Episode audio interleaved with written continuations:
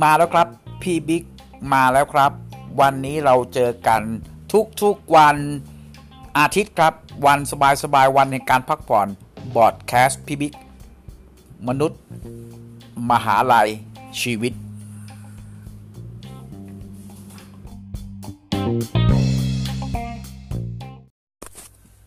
อาหาสวัสดีครับ เจอกันทุกวันอาทิตย์ครับ ฮ่าวันดีครับ เป็นไงกันบ้างวันนี้ก็ร่วงกันมาเลยกันนะครับ หายกันไปนาน เจอกันก็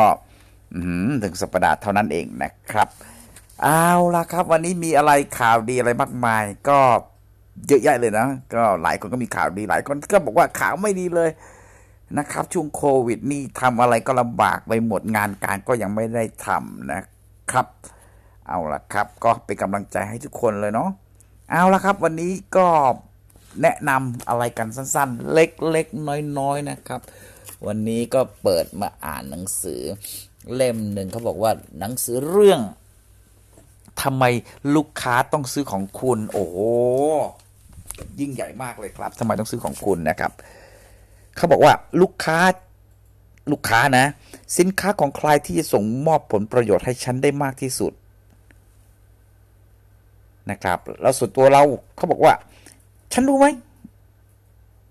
ว่าคู่แข่งฉันมีอะไรดีนะครับ จริงๆ การตัดสินใจซื้อไม่ซื้อเนี่ย ลูกค้าจะประเมินก่อนว่าสินค้าของของเราเนี่ยนะครับ ช่วยเขาได้จริงไหม และคำถามก็ไปสู่การเปรียบเทียบระหว่างคุณกับคู่แข่งคุณเลยครับ ว่าใครที่มันแน่แล้วมันเจ๋งกว่ากันนะครับ แล้วก็คนขับรถบรรทุกเนี่ยเวลาจะแซงหรือเปลี่ยนเร็วเปลี่ยนเลนนะครับ จะเห็นว่า ถนนว่างๆมันโล่งเขาก็จะมองกระจกข้างซ้ายข้างขวาข้างหลังให้แน่ใจ แล้วก็มาโล่งจริงก็เพื่อป้องกันอันตราย จากรถที่อยู่ดีๆ แล้วก็พุ่งมาจากไหนก็ไม่รู้ การตัดสินใจมันแบบนี้แบบเดียวกันครับ เพราะฉะนั้นคุณจึงต้องเป็นต้องรู้ว่าคู่แข่งคุณอยู่ที่ไหน เพื่อที่คุณจะได้ไม่จบด้วยการติดอยู่ข้างหลังเขาหรือก้าวช้ากว่าเขานะครับในโลกปัจจุบันนี้นะครับ ฟังเมื่อสักครู่ฟังบอดแคสต์เขาบอกว่า ยุคปัจจุบันนี้ยุคโควิด -19 เข้ามาเนี่ยนะครับ ปกติต้องเวลาทำอะไรต้อง 1 2 3 4 5 6 นะครับ เดี๋ยวนี้กลายเป็น 6 5 4 3 2 1 เพราะฉะนั้นไม่มีอะไรเหมือนเดิมอีกต่อไปนะครับวัตถุประสงค์งานที่ทำตอนนี้อาจจะต้องปรับต้องเปลี่ยนไปตามเรื่องราวของมันนะครับ แล้วก็สิ่งสำคัญก็คือรักษาคนไว้ให้ได้มากที่สุดก่อนนะครับ จากที่มีงานดีอยู่แล้วก็ หรือไม่มีงาน ก็ต้องไปปรับเปลี่ยนกลยุทธ์กันนะครับ แล้วก็ช่วยกันให้ผ่านไปได้ก่อน จากโรงแรมมีโรงแรมอยู่แล้ว จะทำยังไงดีลองปรับเปลี่ยนดูครับ ลองเปลี่ยนมุมมองว่า ฉันก็ไม่ได้มีแต่ห้องพักนี่ ฉันมีอย่างอื่นทำไหม หรือฉันมีห้องก็ปรับแปลงเป็นอย่างอื่น หรือเขาเรียกว่า rebranding นั่นเองนะครับ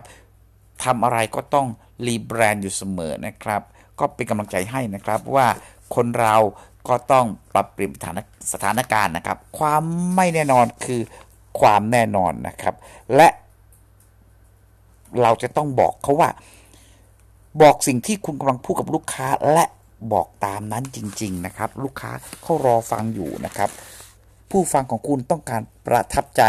มั่นใจและได้ข้อมูลสำคัญเพิ่มมากขึ้นนะครับ แล้วก็วางแผนด้วยสติอารมณ์สงบด้วยการวางแผนสำหรับวันนี้พี่บิ๊ก